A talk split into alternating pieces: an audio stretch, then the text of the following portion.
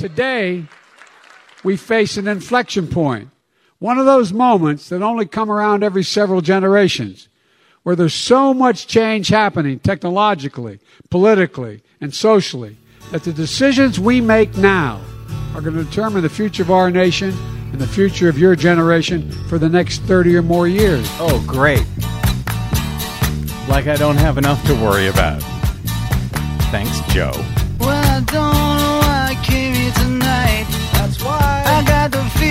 Something ain't right. No, it ain't. I'm so scared in case I fall off my chair. And I'm wondering how I'll get down the stairs. Clowns to the left of me, jokers to the right. Here I am, stuck in the middle with you. I am. From Pacifica Radio in Los Angeles, this is the broadcast that's heard on KPFK 90.7 FM in LA and a whole bunch of other affiliates all across this nation and this planet that I don't have the time to list today. Because once again, that's how much show we have. Blanketing Planet Earth five days a week. I'm Brad Friedman, your friendly investigative blogger, journalist, troublemaker, muckraker, and all around swell fellow, says me from BradBlog.com. Thank you very much for joining us today. One of the reasons we're short on time is due to this breaking news shortly before airtime this afternoon. It looks like Donald Trump's dumb special counsel, John Durham, assigned by Trump's then Attorney General Bill Barr to investigate the investiga- investigators on the investigation of Russia's 2016 efforts to interfere with the U.S. presidential election is now, well, he is now zero for two, oh for two in his court cases as of Tuesday afternoon. I know, I know, so sad. Igor Danchenko allegedly a primary source for the infamous Trump Russia so called Steele dossier, was acquitted on Tuesday of four counts of lying to the FBI in another embarrassing defeat for special counsel Durham.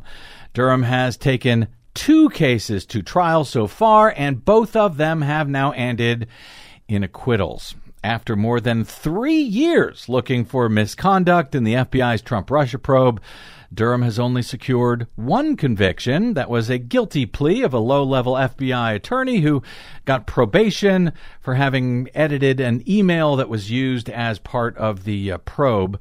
The jury on Tuesday in Durham's latest failed case returned not guilty verdicts on all charges against Danchenko, a Russian expat and uh, think tank analyst who provided the bulk of the material for the anti Trump dossier. Durham initially charged Danchenko with five counts of lying to the FBI, but a judge threw out one of those charges on Friday, and the jury dismissed the rest of them today. The verdict is a direct blow to Durham, who personally handled most of the arguments and witness questioning, according to Marshall Cohen at CNN.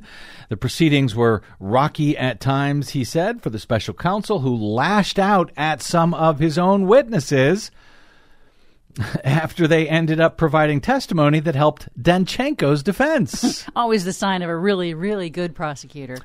Also, a sign of an, another excellent suggestion by uh, uh, hire by Trump and Bill Barr. Only you the know, best people. Exactly. Hi, Desi Doyen. I forgot to say hello. Danchenko is a Russian citizen, but he's uh, lived in the U.S. for years with his family. The FBI once considered him as a possible counterintelligence threat, but then they later decided he was quite the opposite and actually paid him to be an informant. Durham had pressed Danchenko's FBI handler about the possibility that Danchenko was a Russian spy. To the contrary, the witness said, Danchenko was a treasured FBI informant and suggested that Durham actually hurt U.S. national security by indicting him. Sounds about right. Well done, Durham and Bill Barr and Donald Trump. Y'all nailed it again. I'm I'm sure you'll get to the bottom, however, of the uh, one of these days of the first of, of many of Trump's pretend worse than Watergate greatest political hoaxes ever perpetrated against the American people or whatever he whatever it is he says. I'm sure you'll get to the bottom of one of them. One of them will come true someday, right?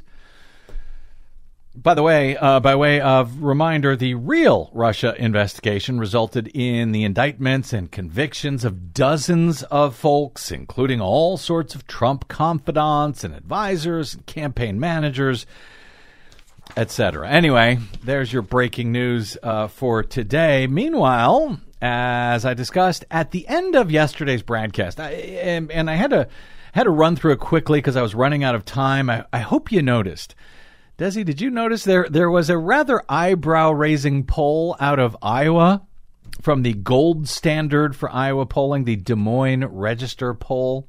Oh yes, that one stuck out to me. Uh, well, I hope uh, folks noticed because it was kind of buried quickly at the end of the show. I, as I discussed a, a, a bit last week, there are essentially five Republican U.S. Senate seats that, if the stars align, and more to the point, if people turn out to vote and are allowed to vote and have their votes counted as cast, there are five Republican U.S. Senate seats that could plausibly be flipped by Democrats from red to blue this year. Five of them, some longer shots than others, but uh, plausibly, five of them could be flipped from Republican held seats to Democratic held seats in Pennsylvania, in Wisconsin, in Ohio, in North Carolina, and even in Florida. They're all uphill climbs, frankly, for Democrats in, in pretty much all of those states.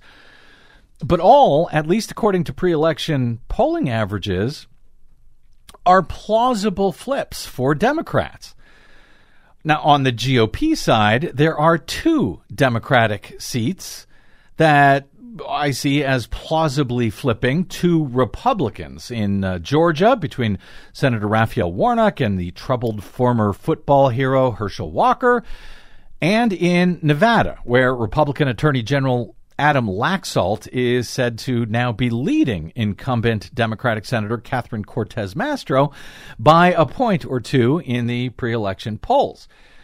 And now, it's essentially a toss up in both of those races right now, though in Nevada, I should note, 14 members of Laxalt's own family last week uh, issued a letter endorsing Laxalt's Democratic opponent, Cortez Masto. Mm. That probably doesn't help the guy who, by the way, was one of the AGs who signed on to the uh, the, uh, the the Supreme Court case in 2020, trying to toss out millions of legitimate votes in a whole bunch of battleground states in hopes of stealing the election for Donald Trump. That guy, one of the attorney generals in that case, uh, could become the next senator from Nevada. In any event, five plausible red to blue flips in the U.S. Senate, two plausible blue to red flips in the U.S. Senate at stake in uh, just under three weeks now, as I mentioned last week. But then, as noted at the end of yesterday's show, the Des Moines Register poll, the gold standard political survey in the Hawkeye State, found over the weekend that 89 year old, seven term Republican Senator Chuck Grassley, who is now running for his eighth six year term in the U.S. Senate. Turns out Grassley is only leading his Democratic challenger, Mike Franken, by three points, according to this poll. Three points, 46 to 43 among likely voters, not just registered voters, but likely voters. That, according to the gold standard Des Moines Register poll. Uh, which was in the field from October 9 through October 12. Now, since first winning election back in I don't know the 1800s, Chuck Grassley has never actually won a, a re-election by less than 24 points. So, could he lose this year? I don't know. I would still assume it's an uphill battle and that Grassley is more likely than not to win, but now it's a three point race, Des. That's pretty shocking. At least if you believe the Des Moines Register.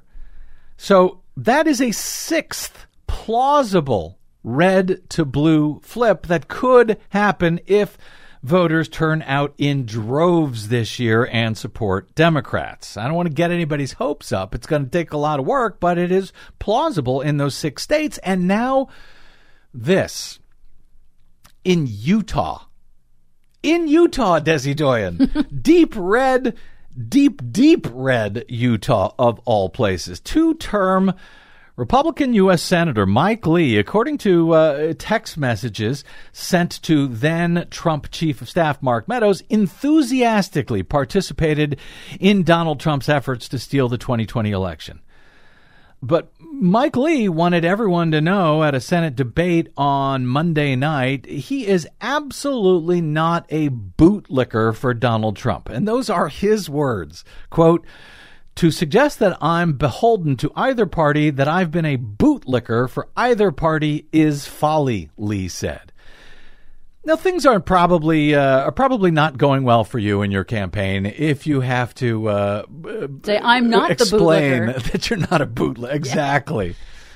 Anyway, he was trying to both uh, claim to not be a Trump sycophant in an otherwise red state where Trump is nonetheless not particularly popular, while also trying to stay obedient to Donald Trump at the very same time. Not an easy needle to thread, but that's what Mike Lee was doing at the debate. That was that was the tone he struck as he was trying to distance bo- to both distance himself from Trump during the first and only debate and say he's he's still Trump's pal. The debate was with an independent challenger, a guy by the name of Evan McMullin, on Monday night. McMullin is a former Republican turned independent. He's uh, most well known for his long shot bid for president six years ago, when, as an independent, he actually won more than 21% of the vote in Utah. In fact, he won Mike Lee's vote in Utah that year, back in 2016. Mike Lee voted for him because, at least back then, he was claiming to be an opponent of Donald Trump's.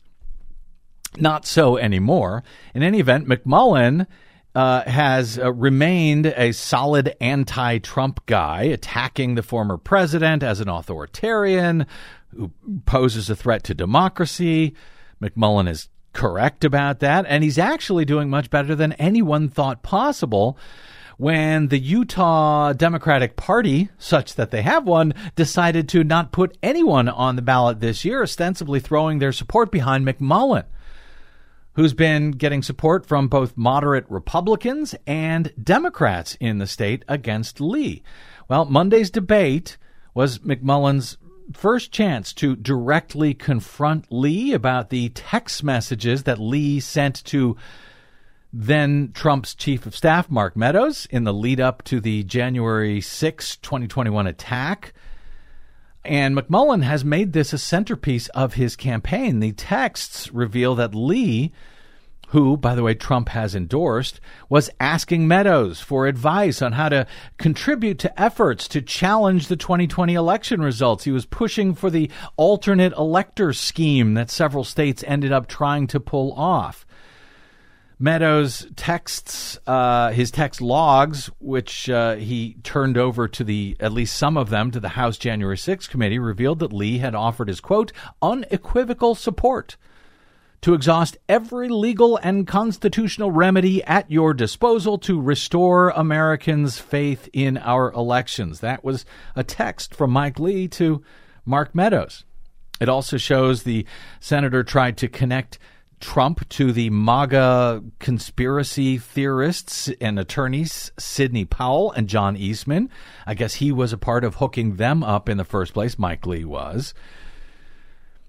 The uh, Lee also wrote in December of 2020, "quote If you want senators to object, we need to hear from you on what arguments to raise."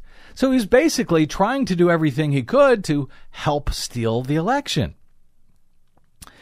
Well, Lee had a rough time with McMullin at the uh, one and only debate between the two on Monday night. McMullin called Lee's actions regarding the attempt to steal the election, quote, a travesty. Senator Lee, he said that was the most egregious betrayal of our nation's Constitution in its history by a U.S. Senator, said McMullin. I believe it will be your legacy, he said, wagging his finger at Senator Lee. At that point, Lee pulled out a prop, a pocket copy of the Constitution.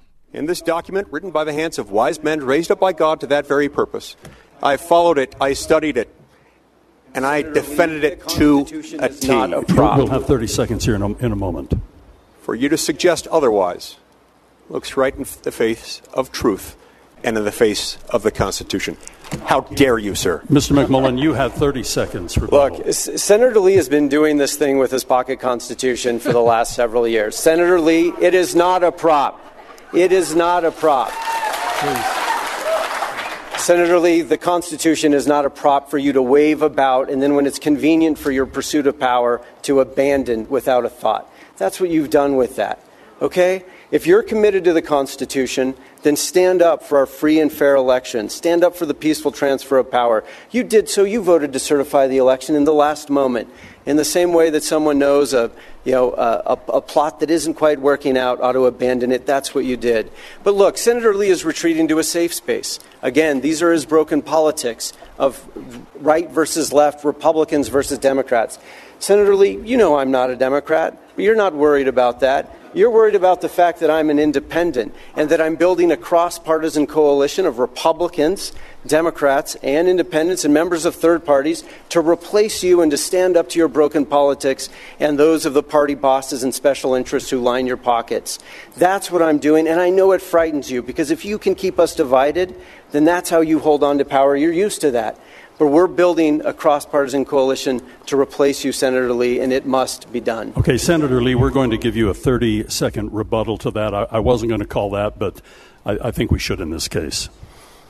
This is not a prop, and I don't carry it as a prop. This is a reference manual.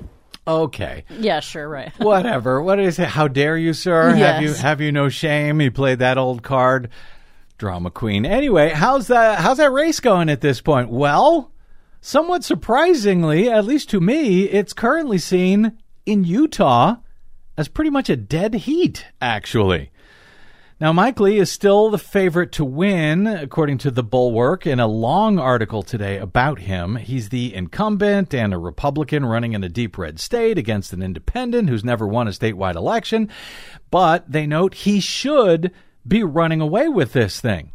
But the latest Deseret News Hinckley Institute of Politics polls in Utah, which uh, the Bulwark refers here to the gold standard in Utah, finds McMullin in a tight race with Lee, who had been up five points and then just three points among likely voters in the last two polls. At the same time, a Hill Research poll has McMullin ahead of Lee by five by four points when a comparable survey by that same firm had McMullin trailing Lee by 13 points back in June.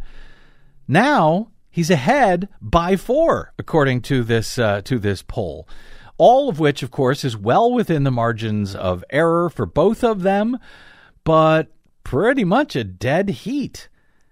Meanwhile, they note respondents' unfavorable view of Lee has grown from 44% in June to 52% now, and that this is the first competitive Senate race in Utah in nearly 50 years, according to the bulwark. So I'm not trying to give give anyone a, a false sense of security here. I'm not trying to sugarcoat anything. All of these races are very close. They're getting closer, including the ones that previously had Democrats up over their Republican opponents. But my point is is now and frankly always has been nobody knows how these midterms are actually going to play out. The conventional wisdom just should not be assumed, presumed to apply here in these decidedly unconventional times when Republican senators uh, are within striking distance of being unseated in deep red states like Iowa and Utah for Brigham Young's sake.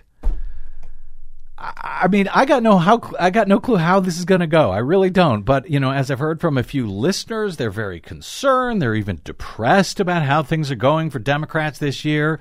Here's what I would say to you: to paraphrase Barack Obama, don't boo-hoo, vote. And while you're at it, help everyone else you know do the same. It is still very much an uphill climb in both the Senate and the House this year. For those of us who stand for democracy, who are fighting for democracy, who realize democracy itself is on the ballot. And I'm very sorry to say, right now, that requires, as I see it, voting for Democrats in almost every instance this year. But nobody knows how this is going to play out. And boo hooing does nobody any good. Getting to work, however, does. In the meantime, the many successes of this current administration, yes, promises kept, continue to pile up if anybody bothers to actually notice. This news also had, had just broken moments before we went on air yesterday, but now we have more detail. Details. Uh, President Biden announced on Monday that the online application to cancel up to $20,000 in federal student loans is now available and it's barely an application at all. All you got to do apparently is go to studentaid.gov it's accessible on both mobile and desktop devices, and uh, the forms simply ask for your date of birth, social security number, and contact information. That is it. That's all. There is no documents to upload or anything else. Name, birth date, and social security number, and the federal government will figure out the rest from there. So, yes, you may be eligible for as much as $20,000 in loan forgiveness from the federal government before I even get to the first break in today's show studentaid.gov. Uh, it is that easy. It is supposedly just that simple. And uh, after having promised for months to act on student debt, Biden announced in August he would cancel up to 10,000 from any borrowers who earned less than $125,000 in the 2020 or 2021 tax years. Pell Grant recipients are eligible for up to $20,000 in relief. Now, the Biden administration has faced several challenges to this plan from Republicans. Now, that could threaten to either delay or even derail the plan. Asked Monday night whether he was worried about the litigation, Biden said, uh, quote, our legal judgment is that it won't get in the way, but they are trying to stop it. They, of course, are Republicans who have no problem, apparently, giving billions of dollars to rich people and their major donors and corporations, giving them billions of dollars in tax cuts. But boy, oh boy, try to give some of that money to people who actually need it, and they will sue your ass. Our friend Mark Joseph Stern, legal reporter over at Slate, however, had a few thoughts on those folks today in a Twitter thread. He said if Republicans truly believe that Biden's student debt relief is illegal, well, they should promise to reimpose all the canceled debt on borrowers when they next retake the White House, which is a great idea. He notes it is entirely within the executive branch's powers to void a previous administration's unlawful agency action. And if it was, if it actually is unlawful, well, then why don't you promise to roll it back? He says, better yet, Republicans could push a bill right now that would allow a future administration to collect all debt that was canceled under Biden's ostensibly illegal program. Right? Good idea, huh? Republicans should do that. They should say what they're going to do. If this is really unlawful or unconstitutional or whatever they're insisting, they should let voters know right now that they promise to get that money back from borrowers as soon as they possibly can. He says Republicans could even retroactively impose interest on the uncanceled debt. What's holding them back? asks Mark. I ask the same thing. So, you know, sounds like a good idea to me. Republicans, put your money where your mouth is. Promise that you are going to get that money back from student loan borrowers. Uh, you know, uh, and uh, presuming Biden's debt relief plan is not struck down, the obvious question for Republican candidates, writes Mark, uh, at, at congressional and presidential debates is do you support reimposing student debt that Biden canceled? And I really hope they ask that question. I suspect they won't, because knowing Democrats, they won't be clever enough to push it and the media won't do it on their own. But if Republicans really think that this is unlawful, then they should absolutely promise immediately to pass a bill to force student loan borrowers to give that debt back. Do you think they'll do it? Yeah, me neither. For some reason. In the meantime, Joe Biden was out making promises of what he will do if Democrats keep their majority in the U.S. House in the midterms and give him at least two more Democrats in the U.S. Senate so the filibuster can be reformed. That story and more, including Desi Doyen's latest Green News report, are still ahead on today's broadcast. I'm Brad Friedman. Don't touch that dial.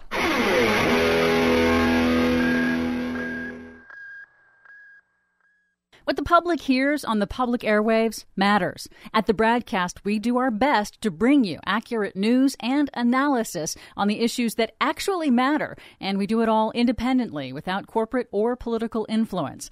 But we can't do it without you, now more than ever. Please help us stay on your public airwaves by going to bradblog.com slash donate to help keep us going. That's bradblog.com slash donate.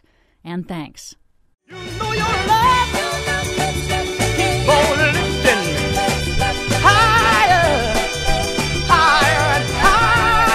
Welcome back to the broadcast. Brad Friedman from BradBlog.com. We have been discussing for some time the uh, the plan that Talking Points memos.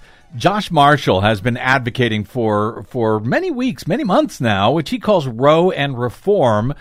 He's been calling for basically a promise from all 48 Democratic senators, other than Joe Manchin and Kyrsten Sinema, who have already said they will not reform the undemocratic filibuster rule in the Senate, requiring 60 votes to pass about anything, that they will uh, not reform that for any reason whatsoever.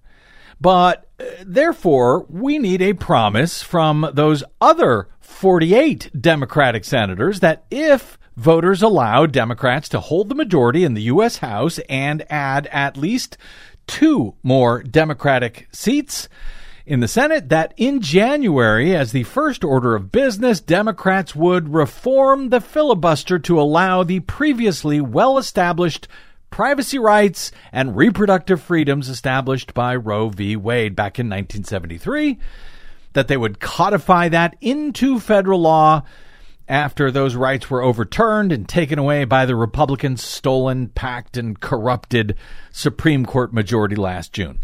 Making this promise to voters seems like a no brainer to me. Tell the voters what they will get if they vote for you and then give it to them. If they vote for you. But oddly, congressional Democrats seem to have a very difficult time organizing themselves to make this clear, practical, simple, easy thing, this easy promise to run on. Well, maybe they got some help on Tuesday from Joe Biden if congressional Democrats are smart enough to listen to him. On Tuesday, President Biden pledged that if Democrats expand their ranks in the midterm elections, the first bill he will send to the next Congress would in fact enshrine into law Roe v. Wade protections that the Supreme Court struck down. Biden's pledge raises the stakes for the midterms, according to the Washington Post, or at least it should, which is now just three weeks off with early voting already underway in many states and with the Democrats' congressional majority in jeopardy. Biden said he will follow through if the Democrats maintain control of the House and increase the party's numbers in the evenly divided Senate. We can do this if we vote, Biden said at the event hosted by the Democratic National Committee at the Howard Theater in Washington, D.C. on Tuesday. You know, uh, we're only 22 days away from uh, the most consequential election uh, in our history, in my view, in recent history at least elections where the choice and the stakes are crystal clear, especially when it comes to the right to choose. And on January 22nd, 1973, I hate to admit this, but I was a freshman, 30 year old freshman United States Senator. And the Supreme Court issued its opinion in Roe v. Wade, establishing a fundamental constitutional right to choose.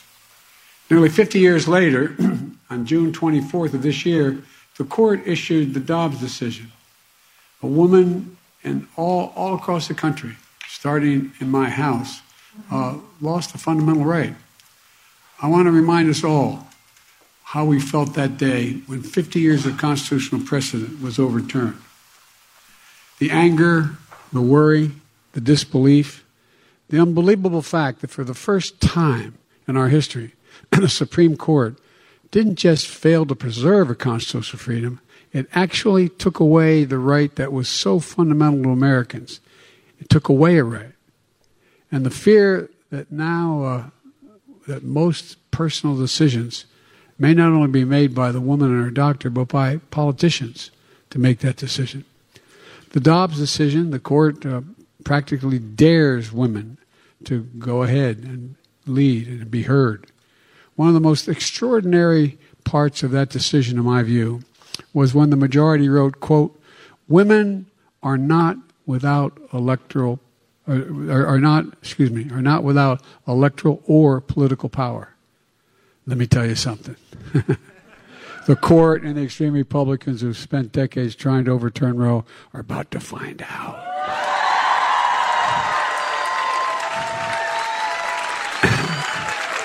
as they say in one of the towns ago they ain't seen nothing yet just take a look at what happened in kansas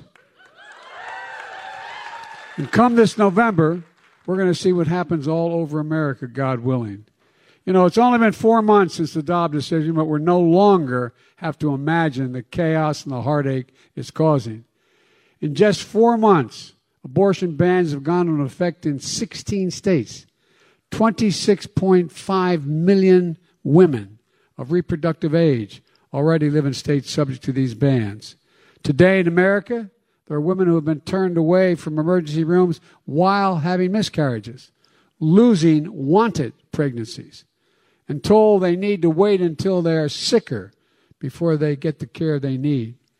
And there are survivors of rape and incest who've been denied access to health services in their home states and been forced to travel to states that do provide that care. And there's so much confusion and uncertainty that doctors and nurses fear they could face criminal charges for just doing their job responsibly. Patients are being denied prescriptions that they've been taking for years for conditions like rheumatoid arthritis and oste- osteoporosis, you know, because pharmacies are concerned that those drugs could also be used to terminate a pregnancy. So they're not giving them the prescriptions. That's not all. I've warned about how this decision risks the broader right to privacy for everyone.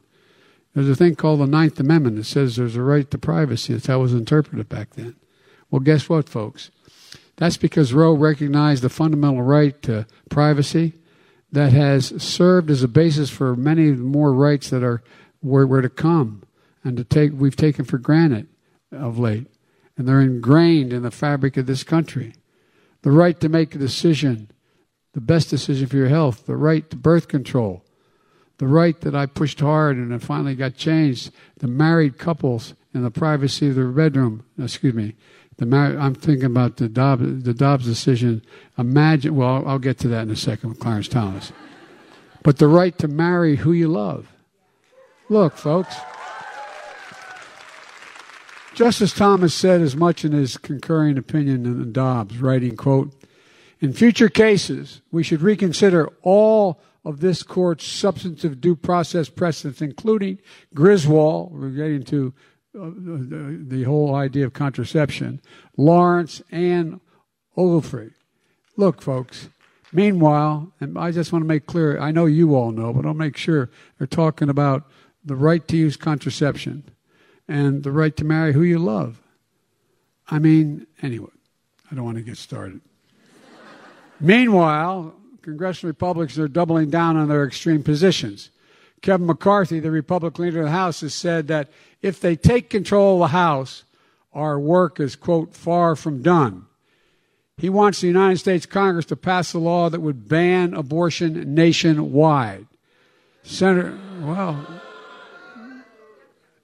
Senator Lindsey Graham called for an abortion ban that criminalizes doctors and nurses who provide medical care for their patients in need.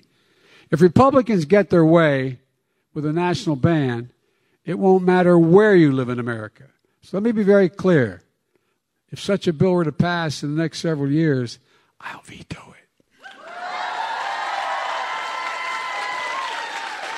We can't let it pass in the first instance. Immediately after the Dobbs decision came down, I signed an order, and my administration took a number of actions. to protect the access to reproductive health care, including emergency medical care, to protect the woman's right to travel from a state that prohibits abortion to a state that allows it, and to protect the privacy of sensitive health information, preserving, preventing states from tracking women or seeking help, because that's what some will do. But as I said when the Dobbs decision, we're fighting a battle in the courts as well. But uh, as I said in the Dobbs decision, when it was released, I want to repeat it again. The only sure way to stop these extremist laws that are put in jeopardy women's health and rights is for Congress to pass a law. And I've said before, the court got Roe right nearly 50 years ago, and I believe Congress should codify Roe once and for all. Right now, we're short a handful of votes. If you care about the right to choose, then you got to vote. That's why in these midterm elections are so critical. Elect more Democratic senators to the United States Senate and more Democrats to keep control of the House of Representatives. And folks, if we do that, here's the promise I make to you and the American people. The first bill that I will send to the Congress will be to codify Roe v. Wade. And when Congress passes it, I'll sign it in January, 50 years after Roe was first decided the law of the land.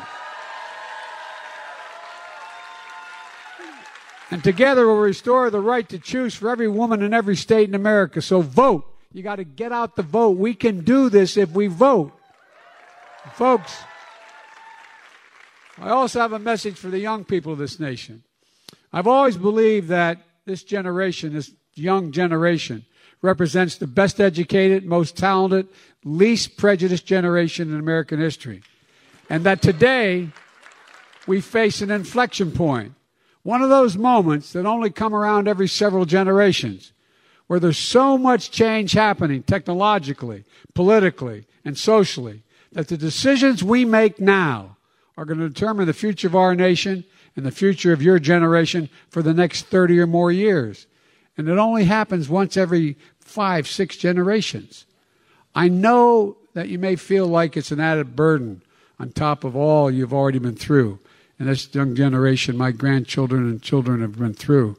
I'm not saying you have to shoulder the burden alone. The task at hand and the task ahead is the work of all of us. What I am saying is you represent the best of us.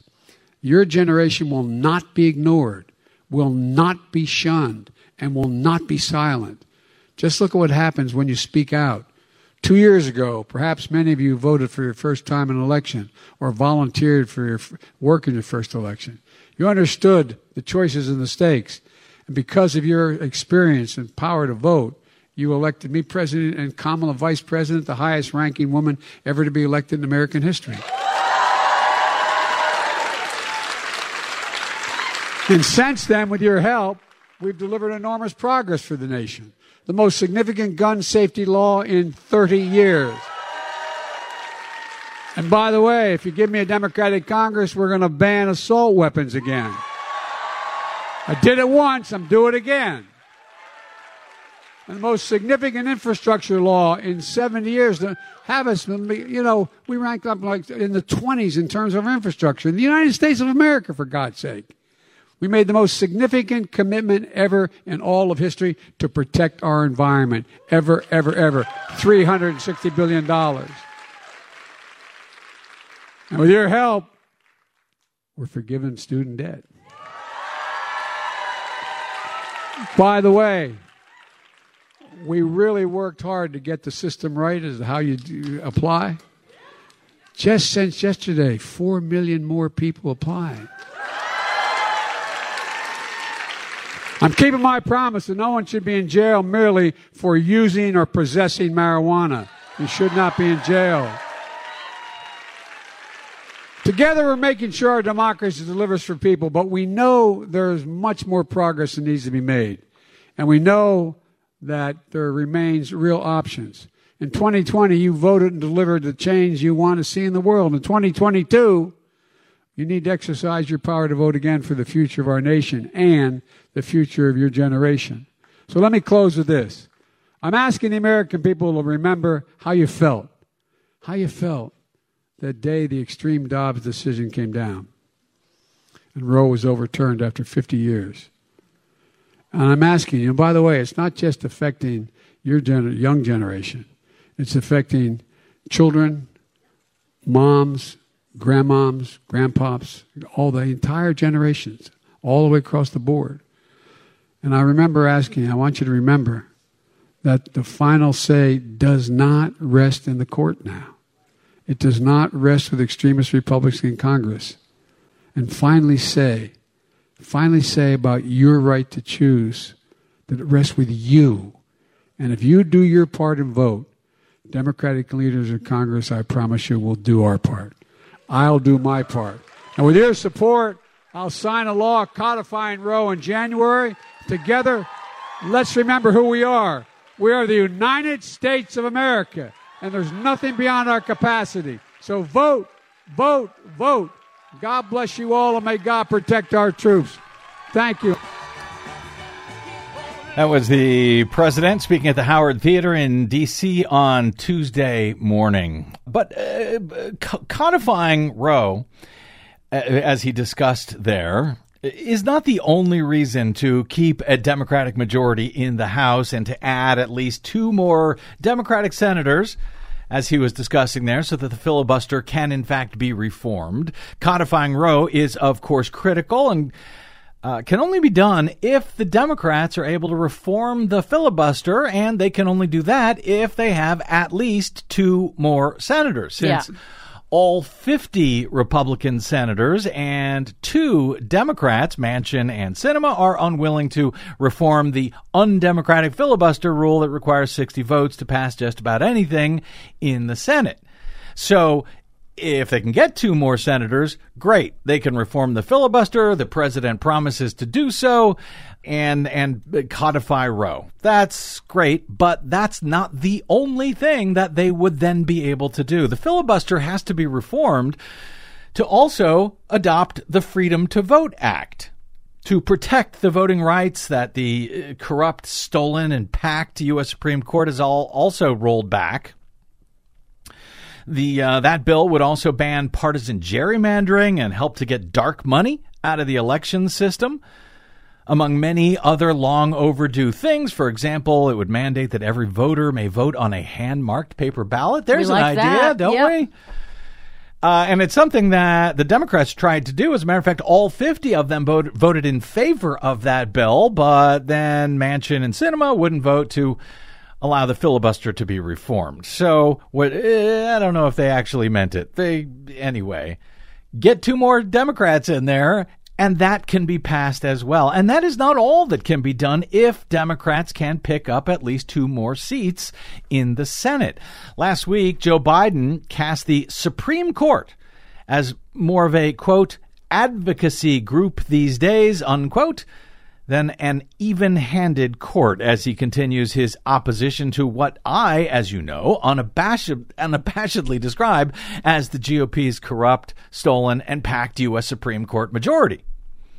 Biden said, I view this off year election as one of the most important elections that I've been engaged in. The institutions have changed, he said. The Supreme Court is more an advocacy group these days than it is an even handed court. President said this during a virtual fundraiser for Democratic Rep Lisa Blunt of uh, of Delaware.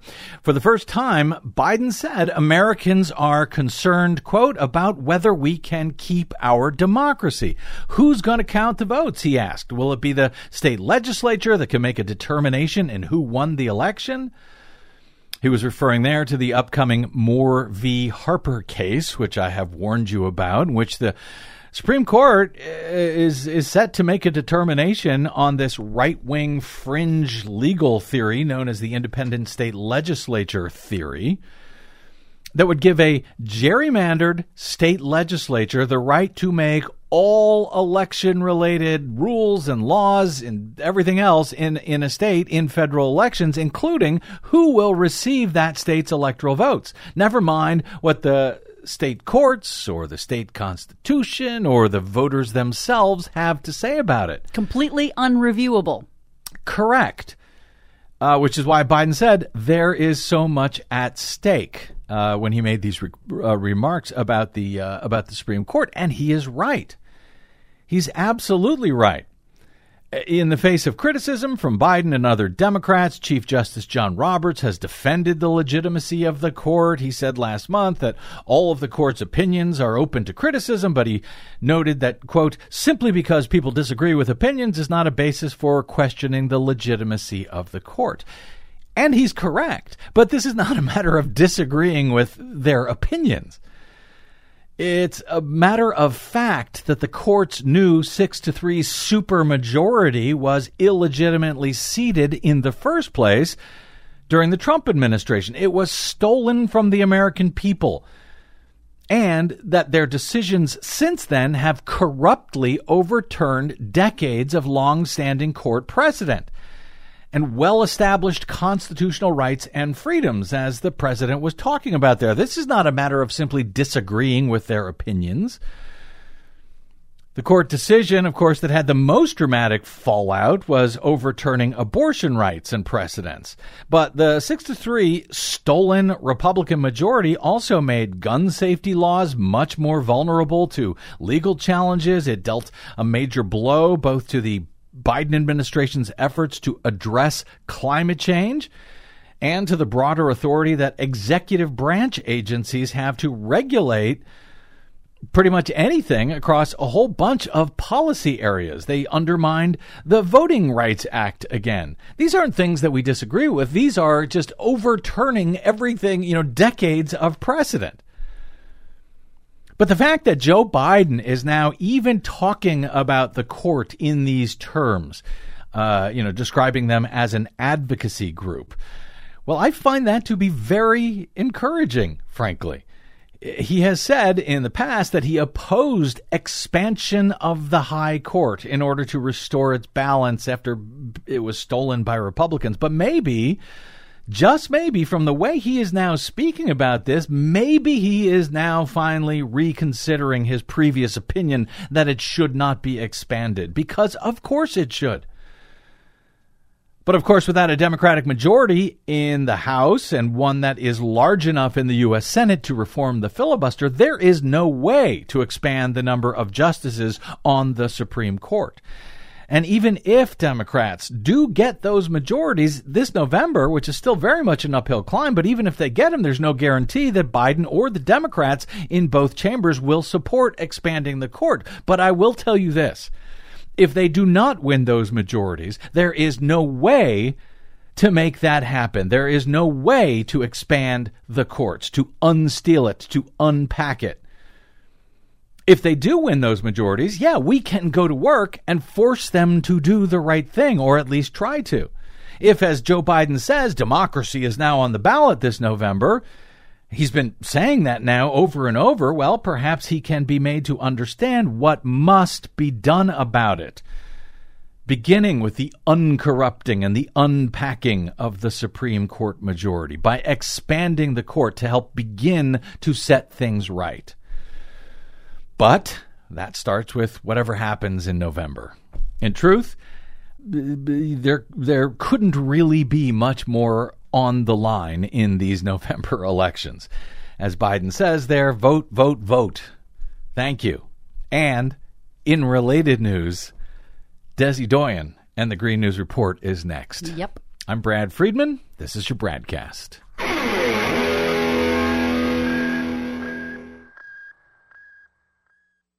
The BradCast and the Green News Report are 100% independent, 100% listener supported. But we can't do it alone. We need you. Please help us bring real facts to listeners at independent stations around the nation. Please drop by bradblog.com slash donate. That's bradblog.com slash donate. And thanks.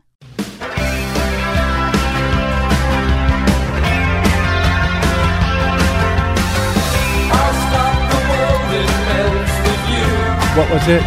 Uh, what was what was that point you were making while we Oh. were? During the break. I was just uh, reiterating Yeah. what President Biden had said in his speech, which is that this is really, truly an inflection election. I mean, climate scientists have been warning us for years now that we have to cut emissions in half by 2030 to have a chance at getting to net zero emissions by 2050, which is, you know, under the Paris Agreement, what will be required in order to stave off, you know, catastrophe. So, yes, this election is an inflection So point. uh, pretty much you can take your pick of the things that you care most about, whether it's uh, democracy, whether it's the planet and the environment, whether it's Roe v. Wade and the, the, those uh, freedoms and Mm-hmm. rights. I mean, take your pick. Everything really is on the ballot this year. It's a pivotal election. I, anyone who doesn't realize that and chooses not to vote, well, I just don't get it. I guess it means I got to work harder. we all gotta. Anyway, let's get to it. Our latest Green News Report. By taking away the state oversight, that removed checks and balances and it lessened the environmental protections. In both Florida and the UK, rollbacks of climate policies exacerbated deadly climate disasters. Toxic smoke blankets the Pacific Northwest as heat and wildfires drag on in October. Plus, We cannot afford new oil and gas. It is going to take everything we know and love. tomato soup, a priceless painting, and a climate protest. All of those protests and more straight ahead from BradBlog.com. I'm Brad Friedman. And I'm Desi Doyen. Stand by for six minutes of independent green news, politics, analysis, and snarky comment. They're cleaning up in Florida. Our friends in Florida from uh, and several states from Hurricane Ian, uh, but it's not over. Thousands of people in South Florida are still without cocaine. There you go. This is your Green News Report.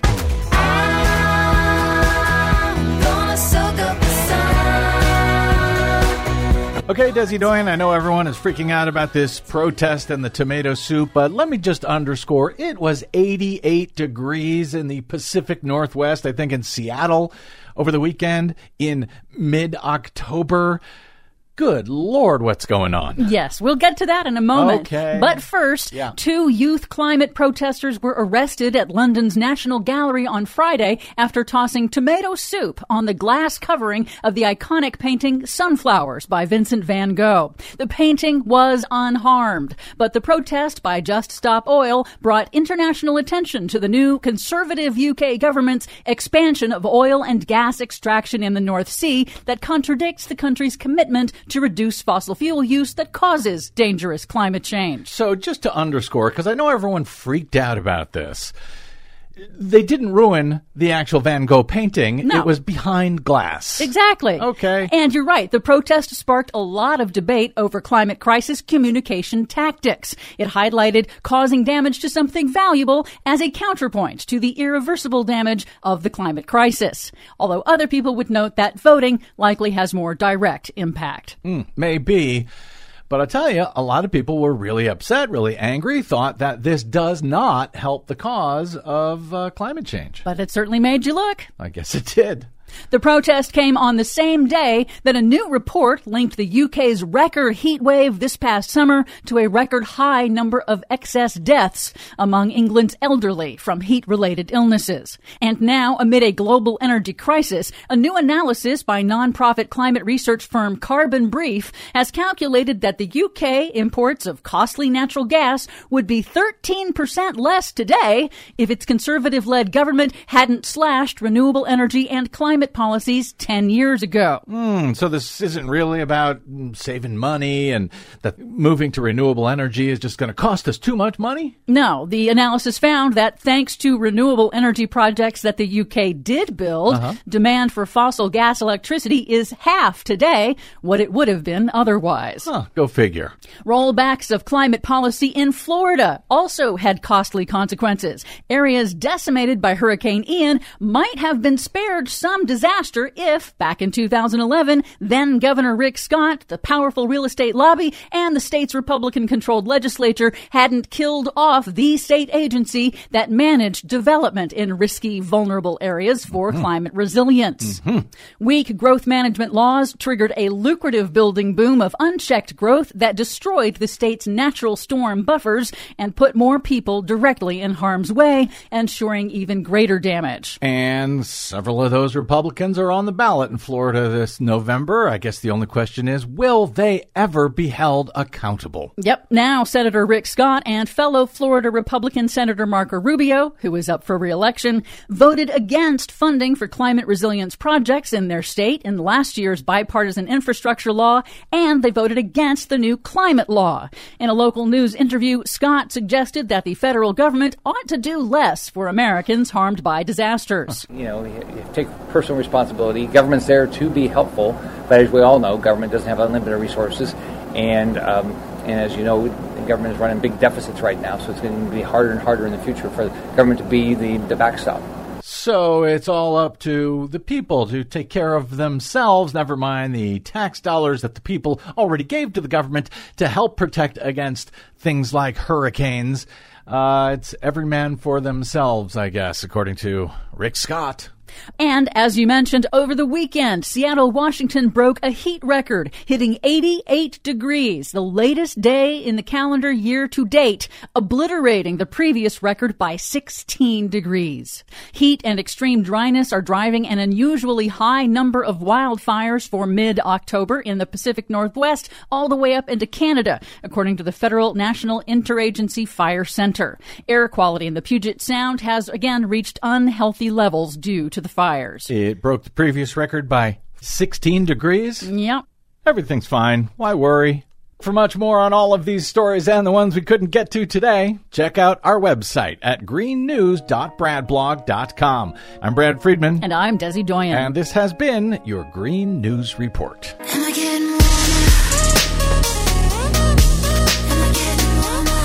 Yeah, you're getting much warmer, uh, especially out there in Seattle. 88 degrees. Yeah, that's in just- October.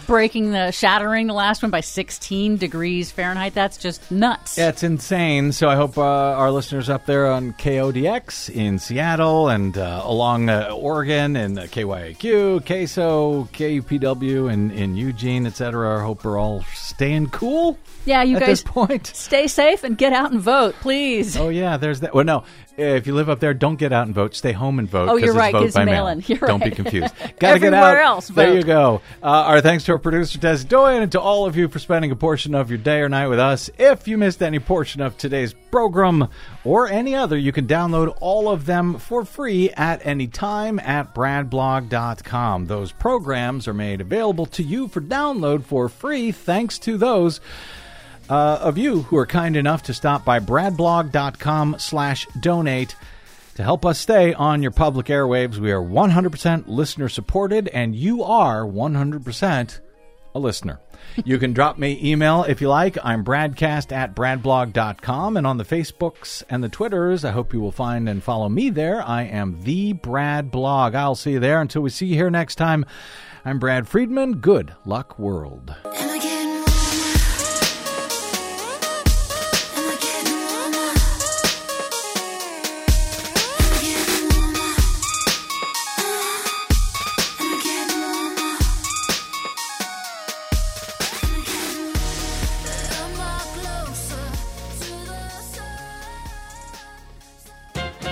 My newspaper died. Well, technically it still appears, but it has no life, no news, and barely a pulse. It's a mere semblance of a real paper, one of the hundreds of local journalism zombies staggering along in cities and towns that had long relied on them. Each one has a bare number of subscribers keeping it going, mostly longtime readers like me, clinging to a memory of what used to be and a flickering hope that surely the thing won't get worse. Then it does. Our papers are getting worse at a time we desperately need them to get better because they are no longer mediums of journalism, civic purpose, and local identity. Rather, they've been reduced to little more than profit siphons, steadily piping local money to a handful of distant high finance syndicates that have bought out our hometown journals. My daily, the Austin American Statesman, was swallowed up in 2019 by the nationwide Gannett chain, becoming one of more than a thousand local papers Gannett presently mass produces under its corporate banner, the USA Today Network. But even that reference is a deception, for the publication doesn't confide to readers that it's actually a product of SoftBank Group, a multi billion dollar Japanese financial consortium that owns and controls Gannett. SoftBank has no interest in Austin as a place, a community, or even as a newspaper market. Nor does it care one whit about advancing the principles of journalism. It's in the profit business, extracting maximum short term payouts from the properties it owns. This has rapidly become the standard business model for American newspapering. Today, more than half of all daily papers in America are in the grip of just 10 of these money syndicates. This is Jim Hightower saying, that's why our local papers are dying. It's not a failure of journalism, but of absentee corporate owners plundering journalism. The Hightower Radio Lowdown is brought to you by the Lowdown Happy Hour, live streamed from the Chat and Chew Cafe. Details at hightowerlowdown.org.